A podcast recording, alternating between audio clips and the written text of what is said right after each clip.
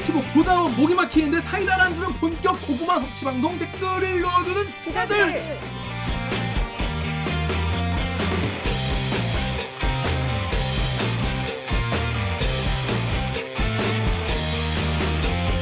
이보시오 실화입니까? 싫어요. 저비용 고퀄리티를 추구하는 사내수공업 방송입니다. KBS 기사의 누리꾼 여러분들이 댓글을 남겨주신 분노, 질책, 응원 모두 다 보내드리겠습니다. 여러분들이 한 땀 한 땀 눌러주시는 구독과 좋아요 버튼은 4차 언론혁명에 작고 큰 힘이 됩니다. 반갑습니다. 댓글 읽어주는 기자를 진행하는 김기아 쌤입니다. 오늘 방송 보시다가 들으시다가 이 방송 괜찮다, 재밌다, 들을만 하다! 야! 구독과 좋아요부터 한 번만 눌러주세요. 자, 자리 소개해주세요. 안녕하세요 정현욱입니다. 정영 기자입니다. 네. 이기행입니다. 잘 지냈습니까? 세계 3대 콩쿠르가 뭔지 아십니까? 3대 콩쿨. 음. 뭐 그중에 아는 거 하나 있을 거 아니에요. 아, 쇼팽 콩쿨. 어.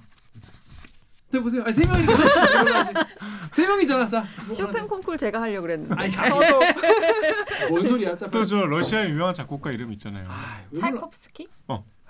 차이콥스키 콩쿨. 아니 찰콥스키라니 어. 당연히 찰콥스키 콩쿨이죠. 그다음 음, 힌트 좀 줘봐요. 그다음에 이제 퀸 엘리자베스 콩쿨. 음. 그 3대 콩쿨이라고 하는데 3대 뭐 10대 이런 거 사실 없어요. 그 저기 누가 정한 거야? 일본이나 방금 정한 거야? 한국의 이제 그런 순위 좋아하는 사람들이 뭐 책에서 많이 쓰다 아. 보니까 그렇게 하는 거지. 유럽에 가면 그런 거 없어요. 아. 근데 이제 고 3대라고 하지만 그 찰콥스 콩쿨은 약간 좀 악 그 첼로하고 바이올린도 있고 성악도 있기 때문에 피아노만 치면 이제 두 개가 더 있어요. 그 부조니 콩쿨이랑 리즈 콩쿨이라고 음. 김선욱 피아니스트 알죠? 네. 리즈 콩쿨 우승했던 피아니스트였고 부조니 콩쿨이 오히려 피아노 치는 사람은 쇼팽 콩쿨 다음으로 이제 권위 있는 콩쿨로 치는데 제가 한 한 달 전에 K 클래식 열풍 뭐 그런 리포트를 했어요. 음. 거기에 이, 국뽕 리포트를 또 하나 했구만. 이번에 부조니 콩쿨에 예선을 통과한 사람이 음. 전 세계 피아노 잘 치는 33명인데 어. 그중에 9명이 한국 사람이에요.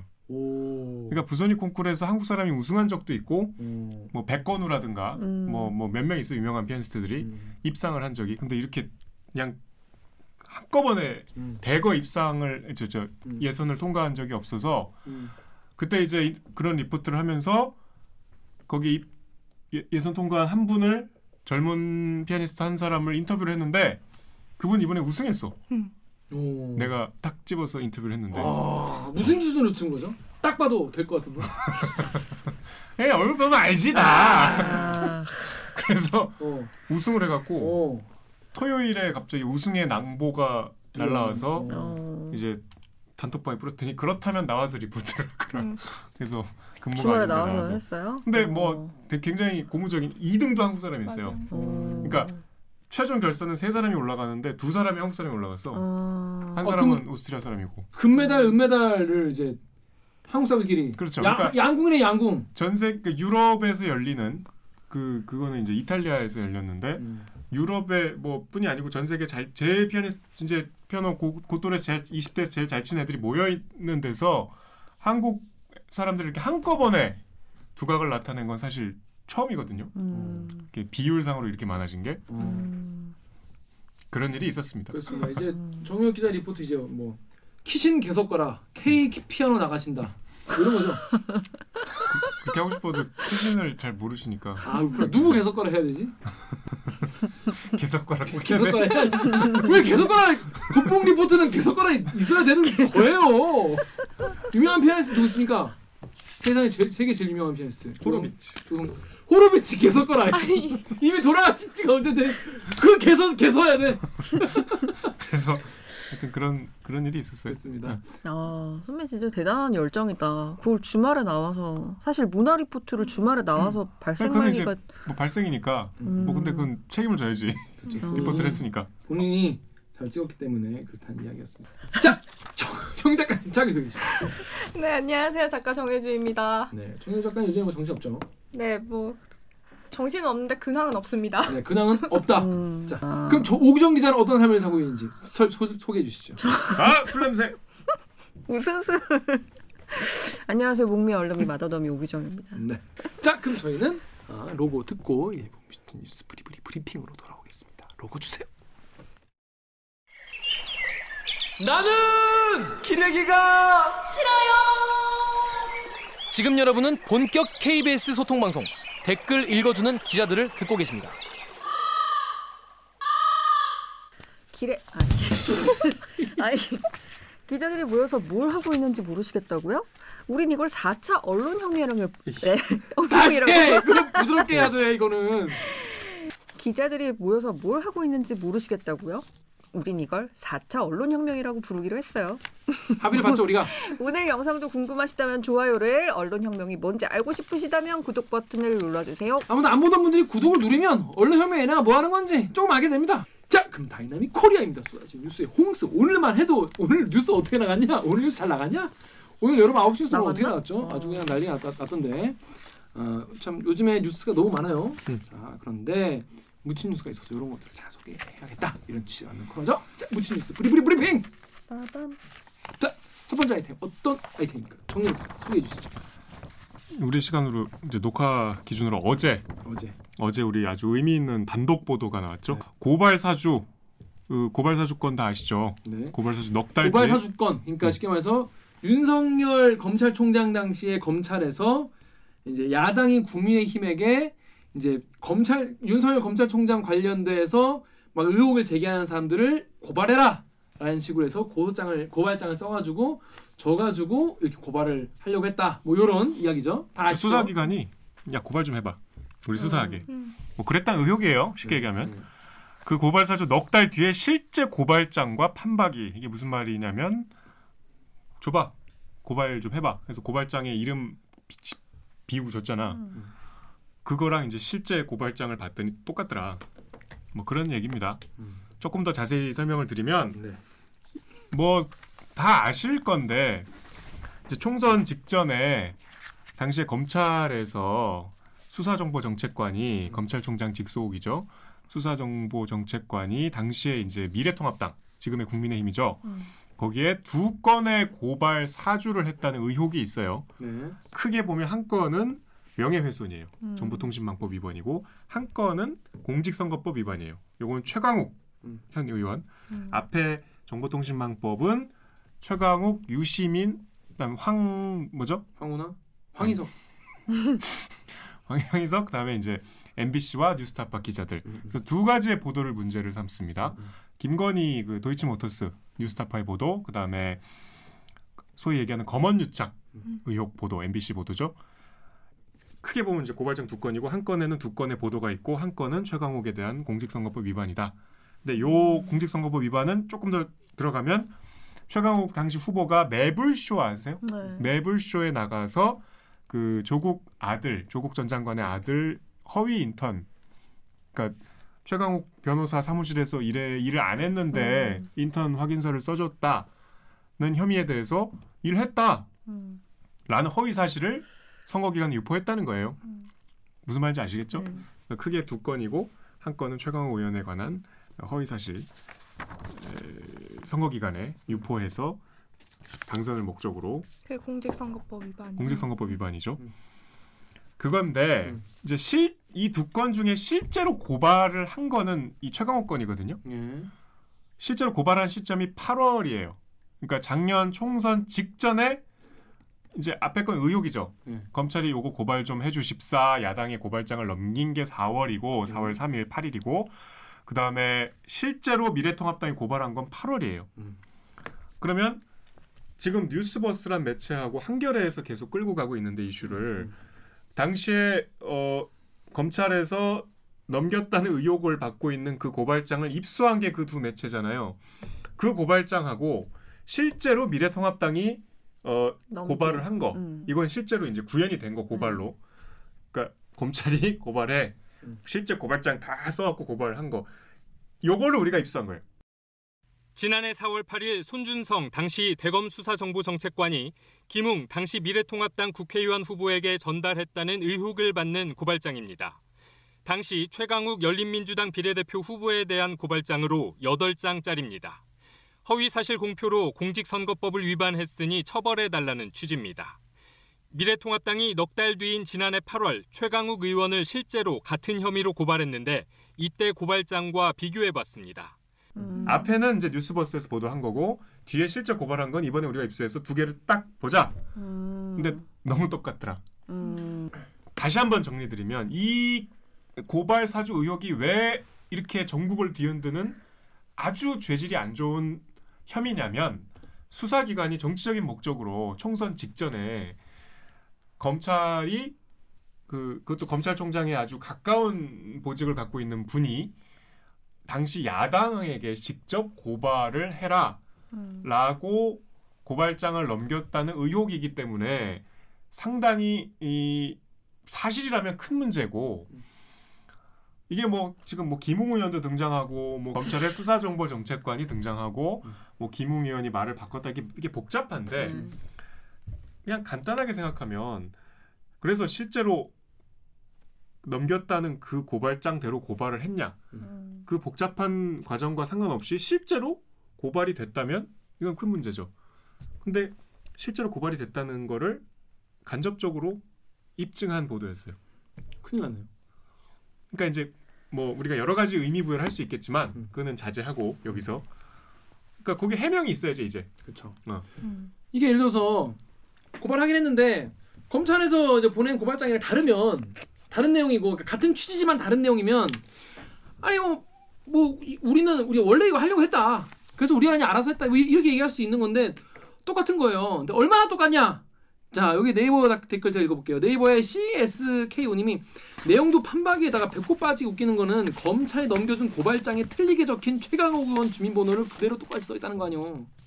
컨닝한다고 다른 학생의 오답을 글자 하나 다름없이 그대로 베끼는 것처럼 피고발인의 지위 등이 피고발인의 지위와 경력으로 바뀌었지만 이어지는 항목 대부분이 같은 내용입니다. 최 의원이 유튜브 방송에 출연해 사회자와 묻고 답했다는 내용, 허위사실 공표죄를 두고 특정해 인용한 2013년 판례, 그리고 고민정 의원을 거론한 점, 괄호 안에 넣은 일부 표현 등 모두 같습니다. 단어나 문구를 극히 일부 달리한 수준입니다. 고발장 결론 부분 역시 문구 하나만 빼면 나머지가 완전히 같습니다. 피고발인인 최 의원의 실제와 다른 주민등록번호 앞자리가 두 고발장에 똑같았던 데에 이어 고발장 내용도 판박이인 점이 확인된 겁니다. 고발장에 있는 내용이 어느- 얼마나 똑같고 어떤 내용이길래 이렇게 얘기가 나오는 겁니까? 아 이게 이제 취재진이 입수한 고발장이에요. 그 실제로 미래통합당이 고발을 한 고발장인데 이제 아까 말씀드린 대로 고발을 한 이제 혐의는 피고발인이 최강욱 의원이니까 매불쇼 나가서 공직선거법 위반을 했다는 거예요. 음. 그래서 매불쇼 나가서 이제 뭐 그 조국 그 아들 조모 씨가 실제로 인턴을 했다라는 이제 고발의 범죄 사실을 이제 적시하지 않습니까? 음. 그러면 이제 여기에 뭐 최강욱이 당시에 방송에 나가서 무슨 말을 했습니다 이런 이런 내용들이 이제 있을 거 아니에요? 네. 여기 보면 이제 최욱이라고 그맵저 네. 내부 진행자. 진행자 음. 최욱 씨가 한 말을 그대로 따옴표를 쳐요. 어 심플하게 여쭤보겠습니다. 인턴을 했어요, 안 했어요? 라고 묻자 피고발인이 했죠. 걔는 고등학교 때부터 했어요. 음. 라고 이제 범죄 사실에 나와요. 그러니까 여러 방송 발언 중에 그걸 이렇게 딴 거예요. 그러면서 예를 듣는데 뒤에서 이게 왜 허위 사실 공표죄에 해당되는지 예를 드는데 고민정 의원 예를 들어요. 고민정 의원이 TV 토론 중에 조국 사건에 대한 뭐 소회를 묻는 상대 후보의 질문에 지금 수사 중이거나 재판 중인 사안에 대해서 말씀드리는 게 부적절하다. 음. 얘는 이렇게 얘기했는데 최강욱은 이렇게 구체적으로 아니다 맞다 이런 얘기를 했으니까 얘는 잘못했다. 이런 논리 구조예요. 음, 사례를 들면서 설명한 거구나. 네. 똑같아요. 음. 최욱의 언급, 음. 고민정 예. 음. 그리고 사실 이거 제가 그냥 이게 꼽아서 얘기하는데 그냥 다 똑같아요. 음. 이거 말고 음. 다만 바, 다른 거는 이제 그 의혹을 받는 고발장은 반말로 돼 있고 음. 그랬다 그랬다. 승미다로 바뀌었어요. 네, 여기는 이제 기소되었습니다. 음. 뭐뭐 시청하게 되었습니다. 이렇게 돼 있죠. 음. 그러니까 사실 서로 다른 부분은 한 몇 글자 찾아보면 그러니까 사실 복붙이나 마찬가지인 수준이에요. 음. 제가 뭐 지금 요 정도 말씀을 두 개를 끄집어서 드렸는데 뭐 여러 가지 뭐 설명을 드릴 수 있지만 그냥 이미 보도도 나갔기 때문에 음. 똑같아요. 저는 그게 되게 특이했던 것 같은데 그 몇 명이 시, 이 사실을 몇 명이 네, 시청했다라는 저도. 말이 등장하는데 두 고발장 모두 최 의원이 출연한 유튜브 방송을 57만 명이 시청했다고 했는데 실제 고발이 이루어진 시점에서의 조회수는 91만여 명으로 차이가 있었습니다. 그그 고발장이 쓰여진 그러니까 그 앞에 얘기한 어느 어느 언론사였죠? 그 고발 앞선 고발장에도 57만 명인가가 시청했다고 돼 있고 이 고발장에도 57만 명이 어, 그 내용이 그대로 수- 인터넷 유튜브 방송을 통해 방송되어서 약 57만 명이 예, 이를 시청했습니다. 음. 근데 고발이 이루어진 시점에 그 시청자 수는 훨씬. 훨씬 한두 네. 배 정도 됐거든요. 음, 음. 그러니까 뭔가 좀 어 이건 확실히. 이상한데. 그러네. 그리고 아까 뭐 얘기했지만 이제 최강욱 네. 그 피고발인의 틀린 주민등록번호가 음. 똑같이 아, 근데 이거는 사실 커뮤니티에 반박 하는 류가 엄청 많았는데 왜냐면은 그 최강욱 의원이 인스타그램이나 이런 거에 5월 5일자 생일이 아니라 뭐 3월 24일자 그 생일로 올라온 그런 게 엄청 많다고 이렇게 증명을 해줬는데 그거와 음. 별개로 이제 음. 나머지의 모든 게 다 똑같으면은 음, 음, 음. 그것도 과연 순수하게 인스타그램과 여러 정황을 보고 할 수 있는가에 대한 좀 의문도 드는 것 같아요. 그 그러니까.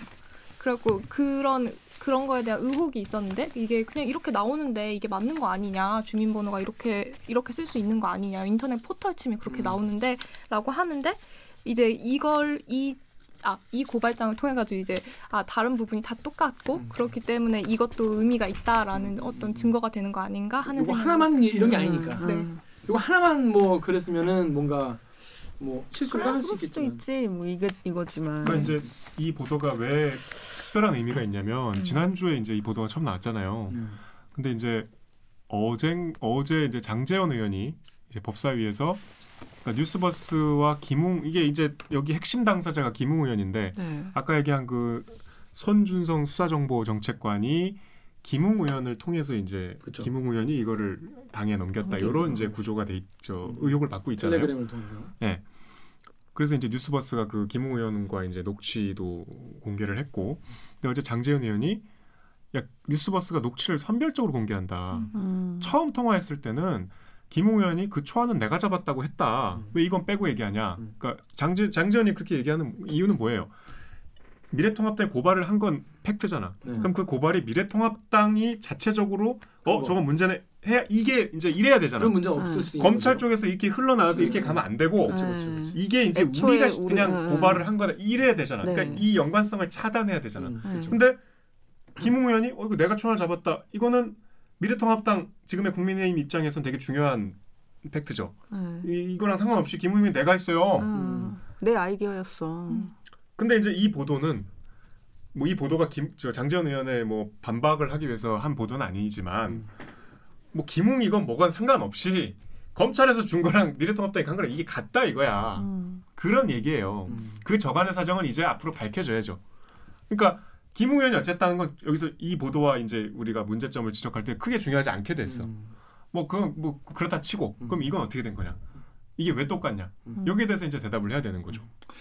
그래서 이뭐 반박하는 내용도 있습니다. 뭐 네이버에서 준땡땡님이 언론에 증거 있냐니 언론은 팩트에 기반해서 기사를 쓴 거지 해명은 본인들이 해야지. 자 그래서 해명이 이거 좀 보도 나왔는데 해명이 좀 나온 게 있나요? 해명이 이제 내일 기자회견 한다고 그러던데. 꼬이니까 이게 우리 방송이 음. 지금 좀, 그러니까 좀 이거- 불안한 것이 네. 김웅 의원이 이제 이제 우리 방송 하고 있는 다, 내일 음. 이제 하루 뒤에 뭐 뭔가 이제 기자회견을 하겠다고 했어요. 예고를 한 상태인데 지금까지 이제 태도를 보면 말이 계속 바뀌어요. 음. 그게 이제 맞아, 맞아. 저 국민의힘 내부에서도 계속 문제로 음. 지적이 음. 되고 있는데 처음에는 고발장을 자기가 만들었다 그랬다가 음. 그다음에 뭐 초안을 잡았다 그랬다가 음. 정 반대로 나는 그런 식으로 고발장 안 쓴다. 음. 그러니까 뭐 도대체 뭐, 뭐 뭐냐? 음. 팩트가 자꾸 바뀌어요. 그리고 이게 이제 제가 뭐 그 얘기는 빼먹었지만 처음에 그 검찰 수사정보정책관이 이제 텔레그램으로 보냈다는 게 뭐 처음에 손준성 보냄 뭐 이렇게 뜬다면서요. 네, 네. 네. 그러니까 이제 처음에 원래 포워딩한 사람의 이름이 떠서 이게 이제 빼박 힌트다 이렇게 된 음. 거잖아요. 근데 이제 뭐 또 다른 분들은 이게 내가 내 대화명을 바꾸면 바꾼 대로 네, 간다며. 적용이 돼요. 음. 그러니까 내가 내 김기아라고 내 이름을 속이고 누구한테 보내면 김기아 보냄이라고 이제 뜰 테니까 그러니까 내가 어떻게 저장했냐에 따라서도 아마 달라질 거예요. 내 대화명이 그러니까 이제 손준성이 아닌데 누군가 음. 손준성을 해서 보냈으면 그게 그렇게 뜰 수 있다는 거죠. 음. 뭐 그런 뭐가 앞으로 밝혀져야겠죠. 음. 당사자는 또 아니라고 하니까 그러니까 실제 그 사람이 아니더라도 네. 내가 그 사람을 어떤 이름으로 저장해놨니? 내가 나를 아, 음, 보낸 사람이. 아, 네네네. 그러니까 뭐 뭐 그럴 수도 있겠죠. 음. 그건 뭐 이제 앞으로 밝혀져야 할 내용이고 음. 수사가 진행 중이라니까 저, 저 검찰에서 감찰을 하고 있으니까. 근데 이제 김웅 의원이 명쾌하게 얘기를 하면, 그러니까 음. 지금 손 정책관 입장에서는 전 정책관이죠. 정책관 이 차장 검사급인데 김웅 의원 참 밉겠죠. 근데 어쨌든 간에 음. 그걸 김웅 의원이 이거 뭐 전달한 게 초반에 아주 초반에 자기가 맞다고 했으니까 여기에 대해서 이제 본인이 연관이 됐다는 걸 스스로 밝힌 셈인데 음. 그 해명이 자꾸 이렇게 내용이 정반대로 흘러가니까 음. 이게 뭐 당에서도 규명이 안 되는 거예요. 음. 그러니까 이제 뭐 내일 명확하게 뭐가 얘기가 나오면 이제 지금 제가 하는 말들이 의미가 없어지는데 해명은 어쨌든 지금까지는 해명으로 볼 수가 없는 수준이었다. 음. 지금이라고 말하는 건 이제 오늘 밤 음. 네, 9월 7일 근데 9월 7일 밤. 입니다. 음. 근데 검찰과 야당이 그런 식으로 하는 거는 물론 부적절하지만 음. 이게 뭔가 윤석열 후보와의 연관성 음. 이런 거는 아직 그게 나온다고 하더라도 모르는 거 아닌가요? 그거는 이제 그래서 뭐 이런 댓글 있어요. 엠팍 댓글 옥 기자가 좀 읽어주시겠어요? 3페이지. 엠팍에서 메이데이 8584님이요. 도대체 윤이 사주했다는 증거는 언제 내놓을지 그냥 송 검사와 윤이 친했다 이걸로 퉁치나? 음. 네이버에서 드리 땡땡님이 내용 중에 윤 총장과 관련된 건 1도 없는데 윤석열 사주 사건처럼 기사를 쓰냐? 뭐 이런 이런 지적이 있을 수 있는 거예요. 음. 이게 앞으로도 그러니까 제 생각에 제 판단에는 이게 윤석 그러니까 이런 의혹은 수사정보정책관이란 자리가 사실 검찰총장의 직속이기 때문에 음. 검찰총장과 긴밀한 음. 검찰총장에게 사실 정보 보고를 하는 자리예요. 음. 그러니까 여러 이제 정황이나 그 음. 검찰의 직제상 음, 음. 수 수사정보정책관이 이런 엄청난 일을 혼자 할 리 수가 없다 이런 추측인 음. 거죠. 근데 수사로 그게 밝혀지는 건 별개죠. 음, 음, 좀 음. 제가 판단하기로는 그건 앞으로도 밝혀지기 어려울 것 같아요. 거의. 음. 왜냐하면 이거 어떻게 입증할 거예요? 음. 음. 서- 당사자들이 뭐 어, 서면으로 그걸 문서로 주고받았다거나 뭐 파격적인 통화 녹취가 공개된다거나 뭐 그러지 않는 한 음. 이거를 실제로 그랬다 하더라도 수사로 규명이 돼서 누군가 처벌을 받기는 어려울 거라고 봅니다. 음. 하지만 이제 수사와 어떤 진실은 또 진실. 별개일 수 있잖아요. 음. 여기에 대해서 이렇게 추정하는 것도 언론의 몫이죠. 음. 그리고 많은 사람들이 그 부분을 가리키고 있고 이건 당사자들이 솔직하게 얘기를 해야 되는 사안이죠. 음. 그렇게 기대를 하는 게 좀 과하다고 생각은 들지만 음. 그, 그럴 가능성이 희박해 보이지만 자, 그러면 또 아이템 이렇게 정리하면 좋을 것 같습니다. 앞으로도 좀 지켜보시죠. 근데 이 우리의 모든 이야기가 만약에 방영일로서 오늘 김홍 아. 의원이 시원하게 해명을 하셨으면 아무 의미 없는 문유가 된 아무 의미 없는 게. 아니라 이게 안. 통으로 음. 안 나가겠죠. 이게 통으로 그냥 제가 편집을 쓸 수 있는 거예요. 김웅 의원이 시원하게 해명을 하시면 어쩌나 그런 생각 들지만 아무튼 그건 뭐알수 없는 거니까. 그럼 고지 한번 해도 돼요? 뭐요? 저는 지금까지 문협을 열심히 했는데 김웅 의원의 해명 때문에 그쵸. 제 아이템은 통으로 날라갔습니다. 시청자 여러분의 양해 부탁드리겠습니다. 이 멘트는 김웅 의원 기자회견 전에 한 겁니다. 이게 방송이 그래서 어려운 거예요.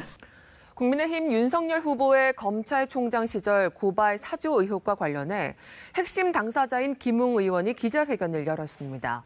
고발장을 받았는지 기억이 안 난다. 정황상 당에 넘겼을 수 있다고 했는데 오락가락 해명을 되풀이했던 비판을 피하긴 어려워 보입니다. 보도에 강병수 기자입니다. 고발 사주 의혹에 대해 여러 차례 다른 해명을 내놓았던 김웅 의원. 기자회견을 자청했지만 여전히 의혹만 남겼습니다.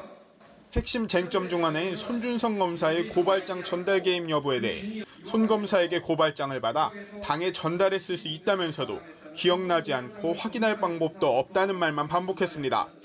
정황상 제가 손모 씨로부터 그 자료를 받아 당에 전달한 것일 수도 있습니다. 하지만 일각에서는 조작 가능성을 제시하고 명의를 차용했다는 주장도 있습니다. 진짜 자, 우리 다음 아이템은 기자 준비했죠. 어떤 아이템이죠? 한 명이 휴대폰 21개를 개통했다고? 장애인 상대 사기 첫 규모 파악. 보통 한 명이 휴대폰 21개 개통하면 사기 치는 분들이 이렇게 개통하죠. 근데 그게 아니었다는 거죠. 네, 어떤 그쵸. 겁니까? 그러니까 이게 장애인을 깨어서 휴대전화를 줄줄이 개통시키는 그런 말하자면 범죄죠. 그 버- 그런 범죄가 계속 보도가 되고 있는데 음. 어, 이번에 이 보도된 사례를 보면 지적장애 3급, 그러니까 정신연령으로 보면 한 10살 정도 되는 20대 청년이 있어요. 근데 어, 이제 3년 전에, 그러니까 23살인데 3년 전에 성인이 되던 해에 친구가 대리점에 가서 휴대폰을 개통을 좀 하자. 음. 내가 돈을 주겠다. 어, 그러니까 말이 친구지, 이게 친구는 아니지. 어, 나쁜 친구. 에, 나쁜 친구. 나쁜 친구라고 응. 하기에는 그냥 어. 범죄자죠. 어, 오케이, 오케이, 오케이. 네. 근데 뭐 요금은 아무튼 본인이 내고 내가 직접 내, 내고 그리고 개통하는 거에 대한 대가도 좀 주겠다. 뭐 이런 식으로 얘기를 하면서 대, 대리점에 데려가서 최신 휴대전화, 그러니까 뭐 시가로 치면 한 100만 원 정도 되는 거죠. 최신 휴대전화 다섯 대를 개통을 했어요. 네? 다, 다, 다섯 대를 한꺼번에 왜, 같은 왜? 날.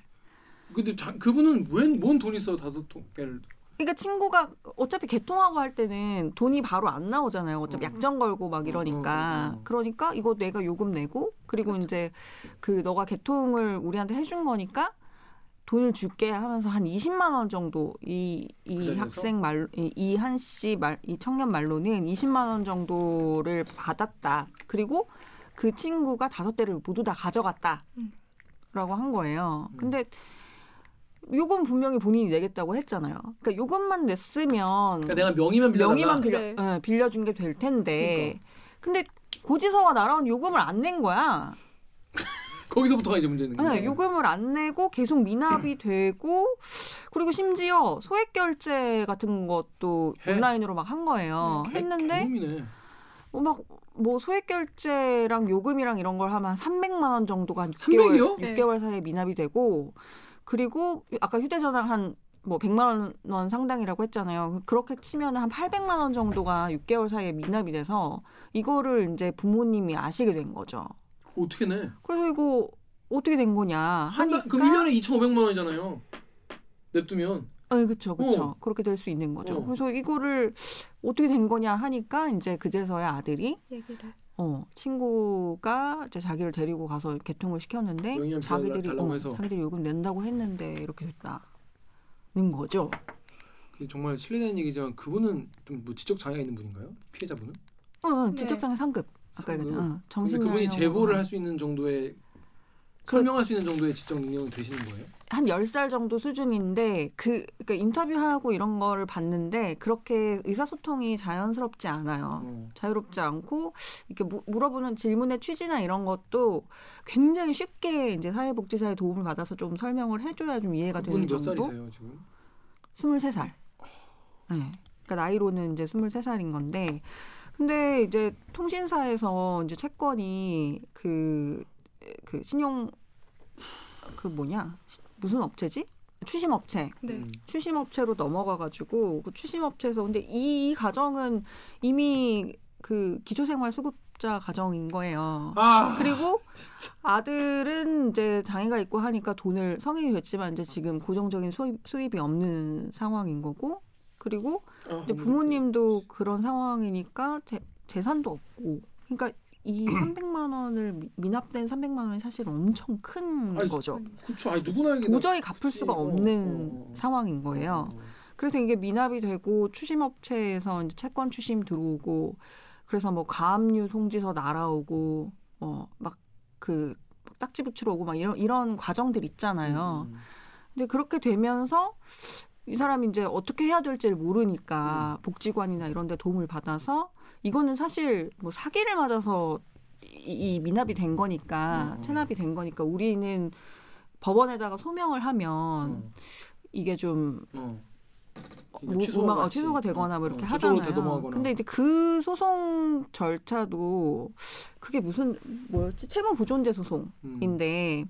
근데 그 소송도 절차가 되게 오래 걸리는데 당장 이것 때문에 지금 성인이 된 아들은 바로 신불자가 되는 음. 상황이거든요. 음. 그래서 굉장히 어려운 상황이라고 하더라고요. 자 그럼 이토엔트 댓글 우리 정영 기자 좀 보시죠.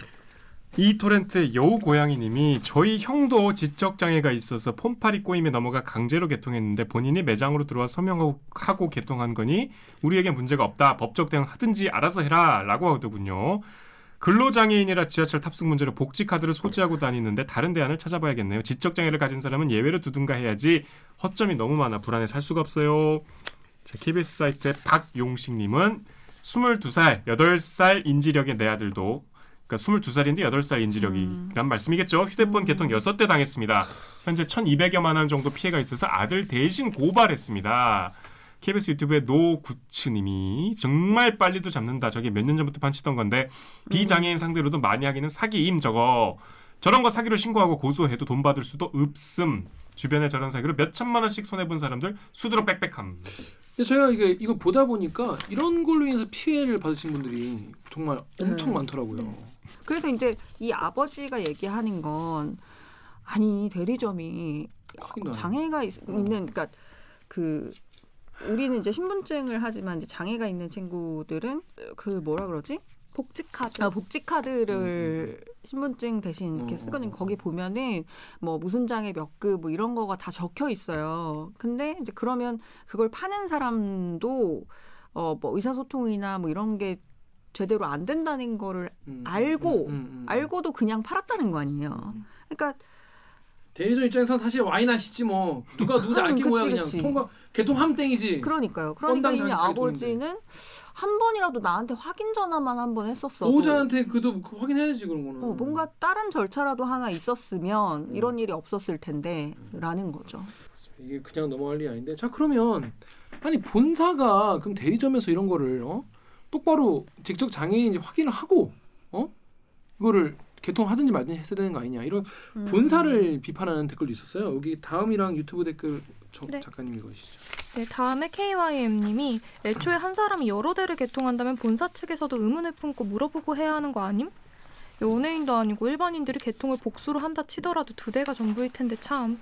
피해를 보지 않게 두 대 개통 시부터 본인 확인을 철저히 해줘야지. 요즘 보이스 피싱이니 뭐니 피해도 크다는데.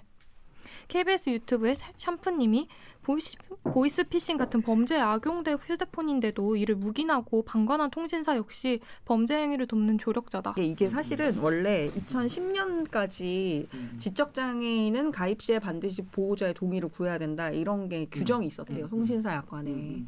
근데 이게 이후에 그 지적 장애인이면 뭐 휴대전화 가입도 제대로 못 한다는 거냐? 이거는 차별에 해당한다라는 그 어. 지적이 인권 문제 지적이 일면서 2011년에 인권위가 어, 장애인들도 어, 모두 또 성인이 되면 뭐 복지카드 그러니까 신분증만 음, 음, 있으면 음, 음. 모두 다 가입을 할 수 있게끔 그렇게 뭔가 그 개정 권고를 내 가지고 통신사들이 이걸 다 바, 바꿔버렸어요. 아 참 근데 이게 되게 좀 어렵네. 고- 어, 뭐 되게 어려운 문제야. 왜냐면 이번에도 이거 터지면서 통신사 중에 LG 플러스가 음, 그 음. 보호자가 음. 무조건 같이 음. 왔을 때만 이렇게 개통할 수 있는 걸 맞아요. 했는데 예. 그걸 또 이제 장애인 단 시민 단체 쪽에서는 그게 인권 침해라고 또 반대하고 있는 그런 상황이고. 자, 여러분 이게 어떻게 하는 게 맞나요? 물론 이런 범죄를 안 저지르는 게 제일 맞겠죠. 음. 맞아요. 그 말씀하셨던 것처럼 LGU 플러스에서 하도 이런 보도도 많이 나오고 이런 문제가 또 생기니까, 하니까, 어, 어. 맞고 하니까 어. 이제 7월부터 얼마 안 된 거죠. 7월부터 뭐- 뭔가 이제 지적 장애인이나 뭐 이런 분들, 그러니까 특정 어, 장애 유형을 이렇게 나열하고 이런 장애에 해당하는 사람들은 뭐 보호자나 만약에 친 부모 같은 이런 이제 친족 보호자가 없으면 후견인의 동의를 받아서 어, 그러니까 처음에 가입할 때는 괜찮은데 그 이후에 뭐 기기 변경을 한다든지 아니면 다른 걸로 뭐 재약정을 한다든지 뭐 이런 거를 할 때는 무조건 동의를 받도록 또 바꿨거든요. 음. 근데 이제 장애인 단체에서는 또어 그게 장애인 그 차별금지법을 어기는 거다라고 얘기를 하는데 저는 근데 그게 좀 이해가 되긴 하더라고요. 네, 저도 네, 왜냐하면 이제 그들의 요- 주장의 요지는 그러니까 대리점 직원이 음. 그런 식으로 편법으로 막 판매하고 음. 그렇게 그냥 쉽게 쉽게 내주고 하는 그런 거에 대한 걸 막을 생각은 안 하고 그러니까 구매자에게만 뭔가 책임을 책임을 전가해서 구매자만 이걸 못 사게 하면 되는 것처럼 굉장히 쉽게 해결하려고 한다. 음. 그러니까 장애인을 차별하는 쪽으로 쉽게 해결하려고 한다는 게 그분들의 주장의 요지예요. 그래서 음. 좀 이- 이해는 일면 되기는 하더라고요. 음. 근데 그거 그 이거는 이제 아까 처음에 제가 언급했던 사례는 사기꾼이 있는 거잖아요. 그치. 누가 데리고 가서 이렇게 한 그치, 거잖아요. 그치. 근데 그렇지 않은 경우도 있어요. 어떤 경우죠? 이게 이게 지난 6월에 보도된 건데 음. 지적장애 각 2급, 1급인 모녀가 음. 음. 통신사 대리점에 요금 문의를 하러 갔어요. 요금 문의? 네. 무슨 말이에요? 이게 뭐 요금이 얼마냐, 음. 이거 이 이걸로 한달 쓰면은 뭐 요금이 어. 어. 떻게 되면 이런 요금 문의. 살려고 또 개통하려고 한 게 아니라 네, 그냥 네. 요금 문의를 하러 간 거야. 음. 근데 거기 가가지고 막 거기서 뭔가 막 얘기하고 설득당하고 뭐 강매하고 뭐 이렇게 했는지 휴대전화, 인터넷 이런 거를 줄줄이 개통하면서 7개월 동안 11개 상품을 개통했어요. 아, 그런 상 그렇게 상품이 많이 있나요? 진짜 난 그것도 신기하네. 11개 상품이 있어? 한사 한사 가정에 그러니까 뭐. 지인이 데리고 가서 꼭 개통하지 않더라도 그냥. 갔는데 그 대리점의 어떤 어, 꼬임 어, 어. 뭐 이런 걸 넘어가서 개통하는 혹은 뭐 그냥 그냥 쉽게 이제 일반 사람한테 막 김기화 씨, 어, 뭐 김기화 고객님 뭐 이런 요런 좋은 상품 나왔습니다. 하면 우리는 그냥 이거를 나의 필요와 이런 거를 엄청 따져보고 음. 구매를 하잖아요. 아무리 강매를 한다고 해도. 음, 음. 근데 이, 이게 이제 지적 장애가 있는 이 모녀한테 음, 음, 그런 식으로 했을 때 이런 판단이 쉬웠겠느냐, 음, 음, 음. 일반적이었겠느냐 이런 생각을 모녀분들이 두 분 다 지적 장애가 있으신 음, 경우가 음, 음, 있구나. 음. 그렇습니다. 그래, 음. 네. 그래서 음. 장애인을 대상으로 한 이런 그 휴대전화 개통 범죄가 계속 있으니까 음. 이거 사례가 그러니까 정확한 피해 규모가 어느 정도 되는지 그거를 파악해 보자는 게 이 기자 이 기사를 쓴 문예슬 기자 음. 기사의 굉장히 중요한 포인트인데 이런 일이 심심치 않게 일어나더라. 네, 네. 그래서 도대체 전체 피해 규모가 얼마나 되냐 이걸 봤는데 이걸 볼 수가 없는 거예요. 그게 집계가 안 되니까. 네. 그래서 의원실 도움을 받아가지고 음. 한 어, 그러니까 통신 3사에서 한 사람이 음. 석대 이상의 휴대전, 휴대전화를 개통한 그 케이스 자- 어, 케이스 그 장애인 수를 살펴본 거예요. 장애인인 경우 네, 네. 네. 그랬더니 SKT가 요거는 이제 뭐 2020년 기준인데 SKT가 4,010명 그리고 KT가 4,010명이요? 네. KT가 5월 기준으로 1,317명. 그다음에 LG U 플러스가 6월 기준으로 832명. 그래서 한 전체 6천 명 정도 되더라. 엄청 많네. 그리고 여기 사례에 보면은 한 명이 21개 회선을 개통한 사례가 있어요. 21개를 사람이 어떻게 쓰지? 한 사람이? 훨씬 그러니까 음. 어, 또 시, 저도 지금 방금 본 건데 2020년 어떤지 모르겠는데 19년도에 이제 경제적 학대로 신고된 케이스가 51건 정도 있었는데 그 중에 33건이 다 이런 대리점에서 일어난 거였대요. 아, 우리가 은행 가서 계좌를 개설하려고 할 때 계좌 개설이 잘 안 돼요. 해보셨어요 계좌 개설? 안 돼요 요즘 잘 맞아. 어, 잘 안 돼요. 왜 왜 안 되냐? 그래서 개설할 자유 내 자유인데라고 왜안 얘기할 수 있지만 보이스피싱 우려 때문에 맞아요. 그게 뭐 몇 개월 이상 사용하지 않는 계좌라든지 뭐 이런 것도 엄청 엄격하게 관리를 하고 대포 통장 이런 것들 때문에. 네. 그래서 이제 그, 런 이제 촘촘한 그러니까 범죄를 막기 위한 굉장히 촘촘한 노력들을 은행에서 하잖아요. 근데 그걸 통신사에서 하고 있나? 음. 이런 생각? 음. 그런 게 좀 들더라고요. 이 범죄로 악용되는 걸 너무 방관하고 있는 게 아니냐 음. 이런 지적들인 거예요. 자, 실제로 6월부터는 가중처벌 된다는 얘기도 가중처벌 되는 거 그쵸, 아니에요? 그쵸. 그쵸, 네. 6월부터 그 무슨 법이지? 장애인 복지법 개정안이 시행돼서 장애인을 상대로 한 사 기 이거는 학대로 아 그러니까 장애인을 상대로 한 범죄는 다 학대로 규정이 되거든요. 음. 그래서 만약에 상습 사기를 했다 그러면 형량의 1.5배까지 가중 처벌을 할 수 있게 바뀌었대요. 근데 이게 이런 사기를 규모를 파악한 게 처음이라는 거예요? 그쵸?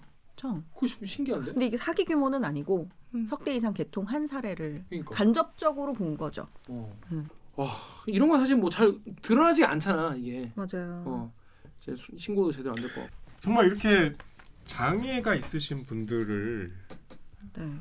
속이고 돈을 뺏는 거는 참 죄질이 그러니까. 안 좋은. 거 중에서도 제일 공동체 그러니까 최- 중에서도. 강력 범죄 빼고는 정말 최악이죠. 근데 이제 사기 치는 분들은 어차피 피도 눈물도 없는 분들이기 그쵸. 때문에 더 쉬운 거예요 오히려. 어. 음. 그 그분들에겐 이런 인정에 의 호소나 뭐 인류의 이런 거는 이제 그냥 거추장스러운 것일 뿐이죠. 음.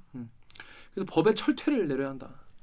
그 친구라는 사람을 잡고 보니 이미 다른 걸로 복역 중인 가지고 이 사람도 그 미남 요금을 해결할 수 없는 아, 그런 상황인가 봐요. 그럼 어떡하죠?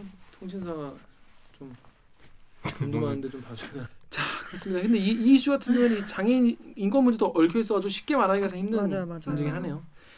자, 그렇습니다. 자, 그럼 저희는 로고 듣고요. 그 다음 이 알바 기 코너가 있습니다. 우리의 삶의 깊숙이 들어와 있는 우리 카카오 카카오 관련 한 어, 시사장의 허재 기자 모시고 카카오에 관련된 이야기 나눠보도록 하겠습니다. 잠깐만 로고 주세요.